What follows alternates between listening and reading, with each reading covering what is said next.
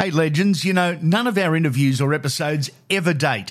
Ever. They are all timeless and ready for you for when you're ready to listen. Download the lot and rip in.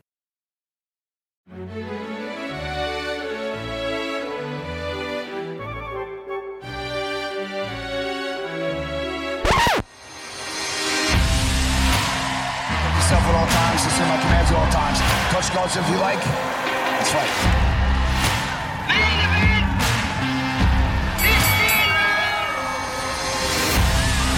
The blue corner.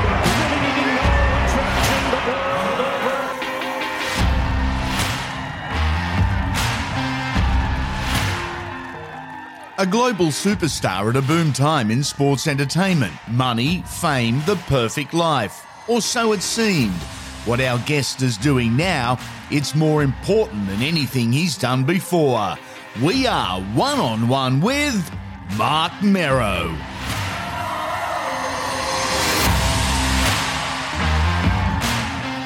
This is a story about wrestling. Sort of. It's more important than that, far more important. It's about triumphs and it's about making a difference. To know where we're at, we must acknowledge where we've been. So, how would you set up or introduce the Marc Mero story? Wow, overcoming adversity, of tragedy to triumph. Uh, your current trial is your future testimony.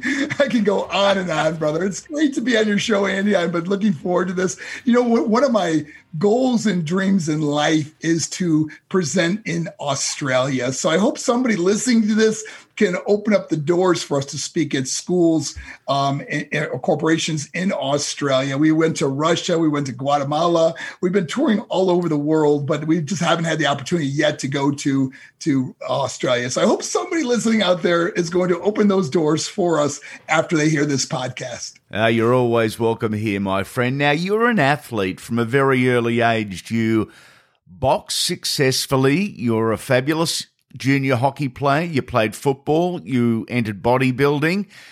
Then you found yourself somehow inside of a professional wrestling ring of all places. How did that wrestling journey begin? Because it was also at a time of amazing growth within the business. you know my story is uh like i said it's it's it kind of being the right place the right time. You know the weirdest thing happened. Uh, i went through a, a long period of my life where i was involved in drugs and alcohol uh, 10 years drug addiction. And i had a but i was i was making a living big uh, in construction you know building swimming pools and I had a bunch of friends over my apartment. It was a, a Saturday afternoon, and we're, my, one of my friends had the remote control, and he's flipping through the TV channels, and he landed on professional wrestling. Now, like you said, I've always been a good athlete. Okay, so I said, "Whoa, whoa, stop it there! Let me see this." And as we're watching the television, I go, "Hey guys, I can do that." My buddies busted out laughing, man. They go, Are you now remember, I'm 30 years old at this point in my life. Okay.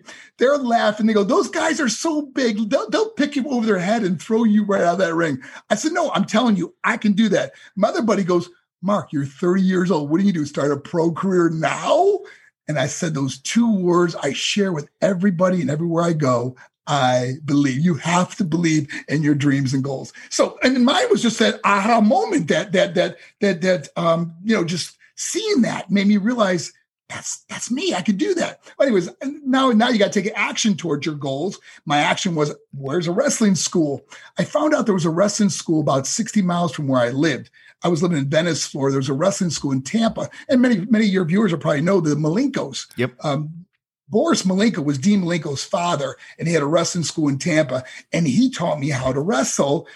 So I was one of those guys that gets beat up on television for 150 bucks. And I would drive nine hours to make $150 on national television with WCW. And after one of my matches that I got destroyed in, obviously, uh, Dusty Rhodes said, I want to see you in my office. And I thought, oh gosh, what did I do wrong? You know, I never got Dusty Rhodes was the booker at the time. Yeah. I never, you know, never got to talk to Dusty, you know. And so I'm in his office. And he goes, "Hey, kid, anybody ever tell you you look like Little Richard?" And I thought he was talking about a wrestler, you know. So I go, "I don't know who Little Richard is." He goes, "You don't know Little Richard?" You know. And I go, "Oh, you mean the singer?" He goes, "You look just like him." And I go, "I never heard that before." Dusty goes, "I think I got a gimmick for you." next thing you know, Dusty Rhodes come, we come up with this this character Johnny B. Bad in World Championship Wrestling, and the the memories, the greatest memories I have about that time in my life were Dusty Rhodes teaching me how to become Johnny B. Bad. The mannerisms, the voice, the you know, I'll kick your booty with my two tutti frutti. You know, all the things that were so fun about Dusty Rhodes and watching him act like how he wanted me to act. You know, it was the greatest time. So that's how I got into wrestling. And obviously, I did it for 14 years on and off through injuries and ups and downs of life. And uh, it was, uh, it was, you know, there's so much joy and so much heartache involved with it, but it was a great journey. I wouldn't change it for anything. You were so engaging as a character, whether it was Johnny B. Bad initially, whether it was under the persona of Wildman or Marvelous Marc Mero. Which character most resembled the real Marc Mero? Well, you know, it's a, it's a, I guess you know, marvelous Marc Mero was the you know the former. I was a boxer, but I was never so narcissistic or demeaning to people in my life.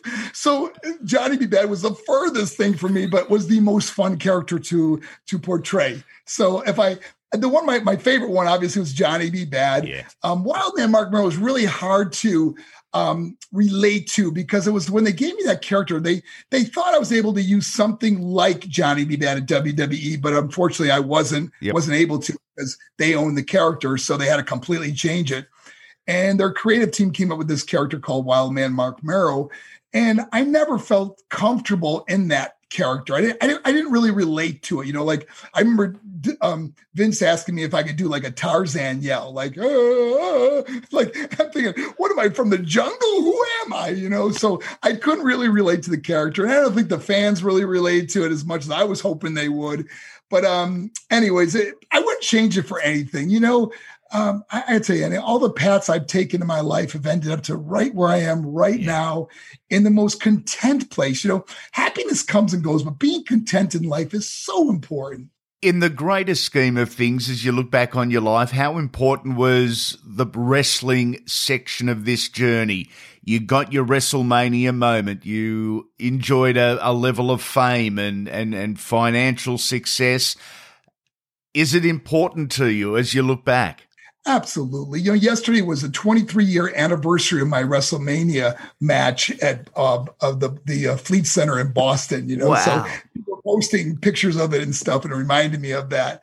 Uh, you know, I mean, obviously, if if those doors weren't open, maybe the doors for schools and corporations and churches all over the world wouldn't have been open because of maybe the notoriety I got out of that. So I couldn't be more thankful, more grateful in my life that, um, good or bad, I went through these these things in my life. All the paths, like I said, led to right where I am now, and it's a it's a great place to be. You mentioned good and bad. I heard once the line in the wrestling business, there are few real fri- friends, but a lot of acquaintances. Is that a pretty fair and accurate assessment? I believe it is. You know, I mean, from the business that I was in for 14 years, there's only a few people I even uh, keep in touch with. Uh, but it's it's funny how you know over the years we I think we softened somewhat. Maybe people that we didn't get along with in the business, Mm. I now look at as friends. You know, I, I through social media, which is amazing. You know, through Twitter or something, there's private messages that that go back and forth with me as some of the guys that maybe I didn't even really have a relationship with Mm. then now just respect and and and and I guess it's because we experience things in life together. And at that time, we didn't really realize because we're competing against each other, each other. And you know, when you really think about it, Andy, there's only maybe in in a in a wrestling uh, organization, there's only maybe maybe 25 spots available for national television. Yeah. When you really think about it, in, in a two hour show, there's only so many spots available. And if you're not ready to go, I mean, there's a hundred thousand people behind you that are. Mm. So you got to hang on to that spot and you claw and fight your way to the top, and you don't want to give up that spot. So you do everything you you can to keep that that one position that you have in in, in the organization. So it's a it's a very cutthroat business. There's a lot of political uh, jockeying and there's a lot of rambling behind the scenes that you know it's uh it's it's it's it's a very stressful um, place to be. You've spoken previously, Mark, about the alarming use of drugs in wrestling, the loss of lives that follow. Almost your own life, too, sadly. Is it a period of your life you look back on with regret? Are you proud of the harsh lessons you've learnt?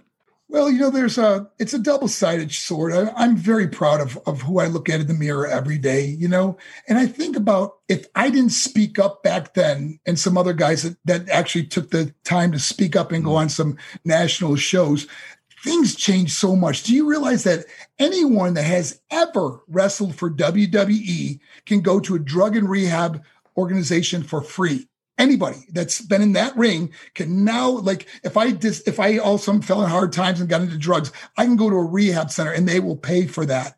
And that was that was instituted because of people that were speaking out. They now have the strictest um, Olympic drug testing that they didn't have when I was there. So maybe some lives have been saved. Now, I, on the other side, I've I've been kind of blackballed from the organization. I don't I don't I'm not going to be involved in anything. I'm certainly not going to be in the Hall of Fame, but that's okay. Like I said, every day I can look in the mirror and be proud of who's looking back at me, and I wouldn't want my life any different.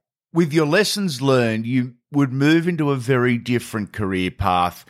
Here's our positive because your path now is so much more important, so much more rewarding than a match, a title, or any athletic achievement ever.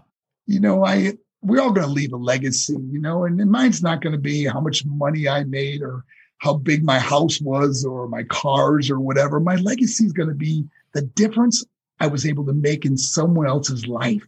That someone's going to once say, you know, because I heard Marc Mero speak or because he reached out to me or helped me, I'm here today and I want to pass it forward.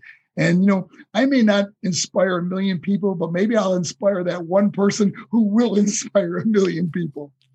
For some, and I'll put my hand up as one of them, not every day is a good day.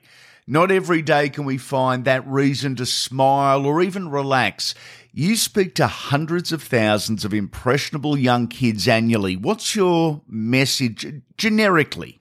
All of us have a gift. Every one of us are, are gifted in some way in life. And I really challenge people to go after dreams or goals. And, you know, sometimes when you talk to a young person, you go, well, what would you like to do when you, you get out of school? Or do they go, I don't know, you know, and th- that's okay because I didn't know what I was going to do until this aha moment came into my life. But but so many times we worry and stress about things that have never happened.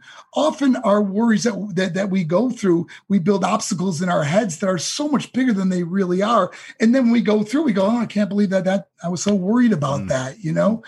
But I also share with young people that, you know, may have had some bad chapters in their life, just like I did many many kids that are going through depression anxiety suicidal thoughts being bullied or abused in their life are so worried about the future the lockdown and the isolation they've had from mm. this pandemic. But i tell them every day you have to realize that you are the author of your story. You're not defined by someone else's opinion. And every day you could write a new page. And those new pages they become your new chapters. Chapters like overcoming adversity. Chapters like I never gave up. Chapters like making a difference. Chapters like I became successful.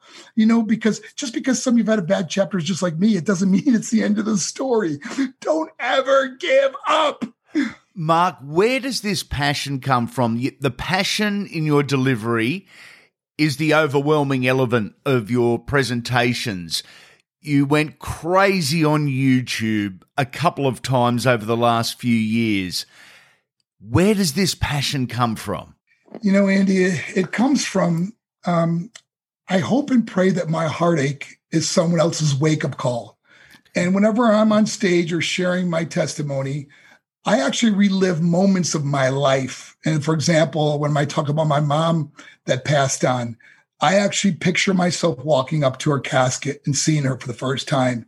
And it becomes so authentic and so real with people that I cannot tell you how many thousands and thousands of letters I have received from students and parents that would tell me their kid came home from school and told them they loved them and how sorry they were or or the reconciliation of families that they never had or never I would never talk to her again or him again or whatever it was and so seeing the the heart the, the beautiful um the joy that comes out of these presentations. I I mean I go through it and I I, I just don't want other people to suffer the pain that I suffered.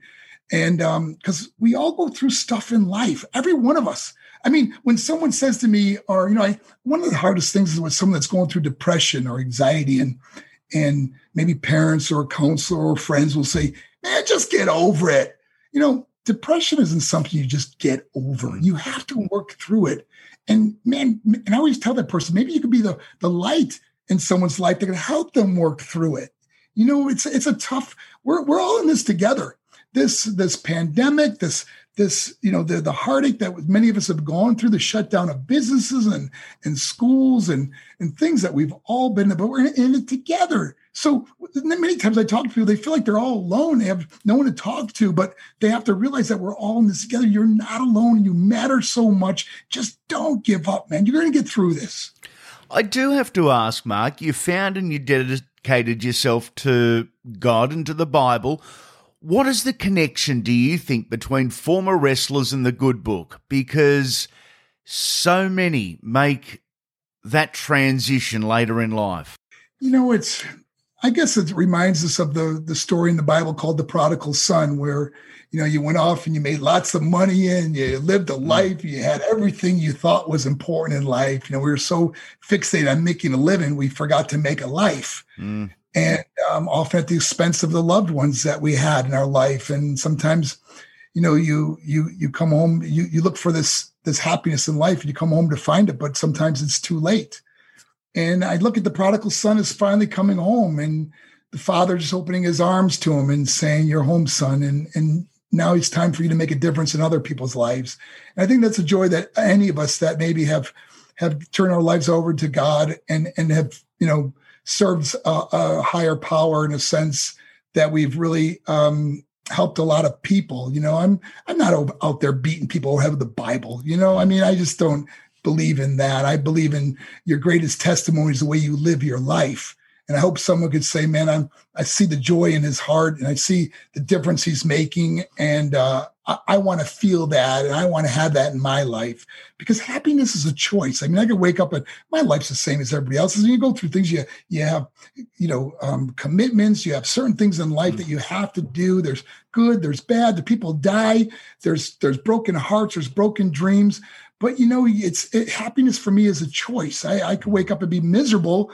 And, and I tell you, the hardest thing is surrounding yourself with, with really depressed or or when I say depressed, I, I should say negative people instead mm. of the word depressed. Negative people that are always doom and gloom. You know, world's coming to an end. Everybody's going to die. You know, and it's like, wow, that's not like where it makes me feel good. You know, and have you ever got off the phone with someone that's just like, whether they're talking about someone else or or just I hate this, I can't stand this. Can you believe this? You get the phone, you're like physically tired. You're like, oh my gosh, I take a nap? you know, as opposed to talking to someone that goes, man, I tell you, one of the greatest things happened to me today. I was in the supermarket. I met this person, um, like for me yesterday at the gym. I, I walked to the gym. In the locker room was uh, uh, this this gentleman, and he said, "How you doing today?"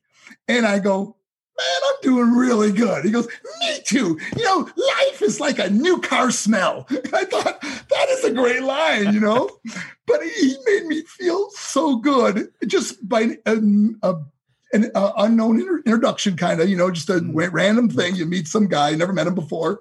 And I walked out there and go, what a great line. You know, life is like that new car smell. I mean, that's a positive attitude. I'm just writing that down now as we speak. Hey, before we finish up, Mark, I do have to ask do you still watch, involve yourself in the wrestling, or is that book shut? No, no, I, I, I, I don't get to watch it that often. You know, I'm, I'm, I'm very busy in my life right yeah. now. But you know, um, Diamond Dallas Page is one of my closest friends, and I do his DDPY yoga, and so I go over to his house and we we work out together. And recently, he's had uh, Darby Allin, who's a TNT ch- champion, you know, that's been working out with us. And so when, uh, you know, after get, getting to know him, he would show me a little clip of some moves he did. I go, damn! I was like, I got to see this guy wrestle. So I tuned in to to see him, and he's so entertaining, and uh, you know, a friend of mine now. And so that prompted me to want to watch him and uh, just love his character and love his attitude, and and of course, because we work out together, um, seeing him because taking the bumps and the falls that he takes, mm. man, you got to keep body in shape. And that's why DDPY, the yoga is so important. It really keeps you, you know, limber and stretched out and it really helps you uh, strength train. from what you termed Mark's mess to a life changing message. Your story is one of humility, passion, and hope. It's wonderful, it's contagious. You should be extremely proud, sir. Where can we find out more about you and your work? Well, if I was still Johnny B. Bad, I would say it's so outrageous, it's contagious. but I won't go there. You know, um, please, uh, you know, obviously you type my name on the internet. Mark, Mark is with a C, M A R C M E R O. But um, our website is Think Poz, which is P O Z as in zebra, thinkpoz.org, O R G. Or um, obviously our YouTube channel has got a lot of uh, subscribers, and that's, you know, youtube.com forward slash the Marc Mero. And check that out. And, um, and if you're a listener on this podcast, please uh, write to me and tell me you heard us on this podcast. That'd be really cool because I, I, I love Australia. And like I said, my dream someday, I will be there someday. I believe dreams do come true. Mark, it has been an absolute pleasure. I will finish by saying this You're not a bad man, you're a beauty. Thank you. oh, hush, Andy. We've just been one on one with Marc Mero and survived. We hope you enjoyed this edition of Andy Raymond Unfiltered. One on one drops every weekend. Make sure you come back soon.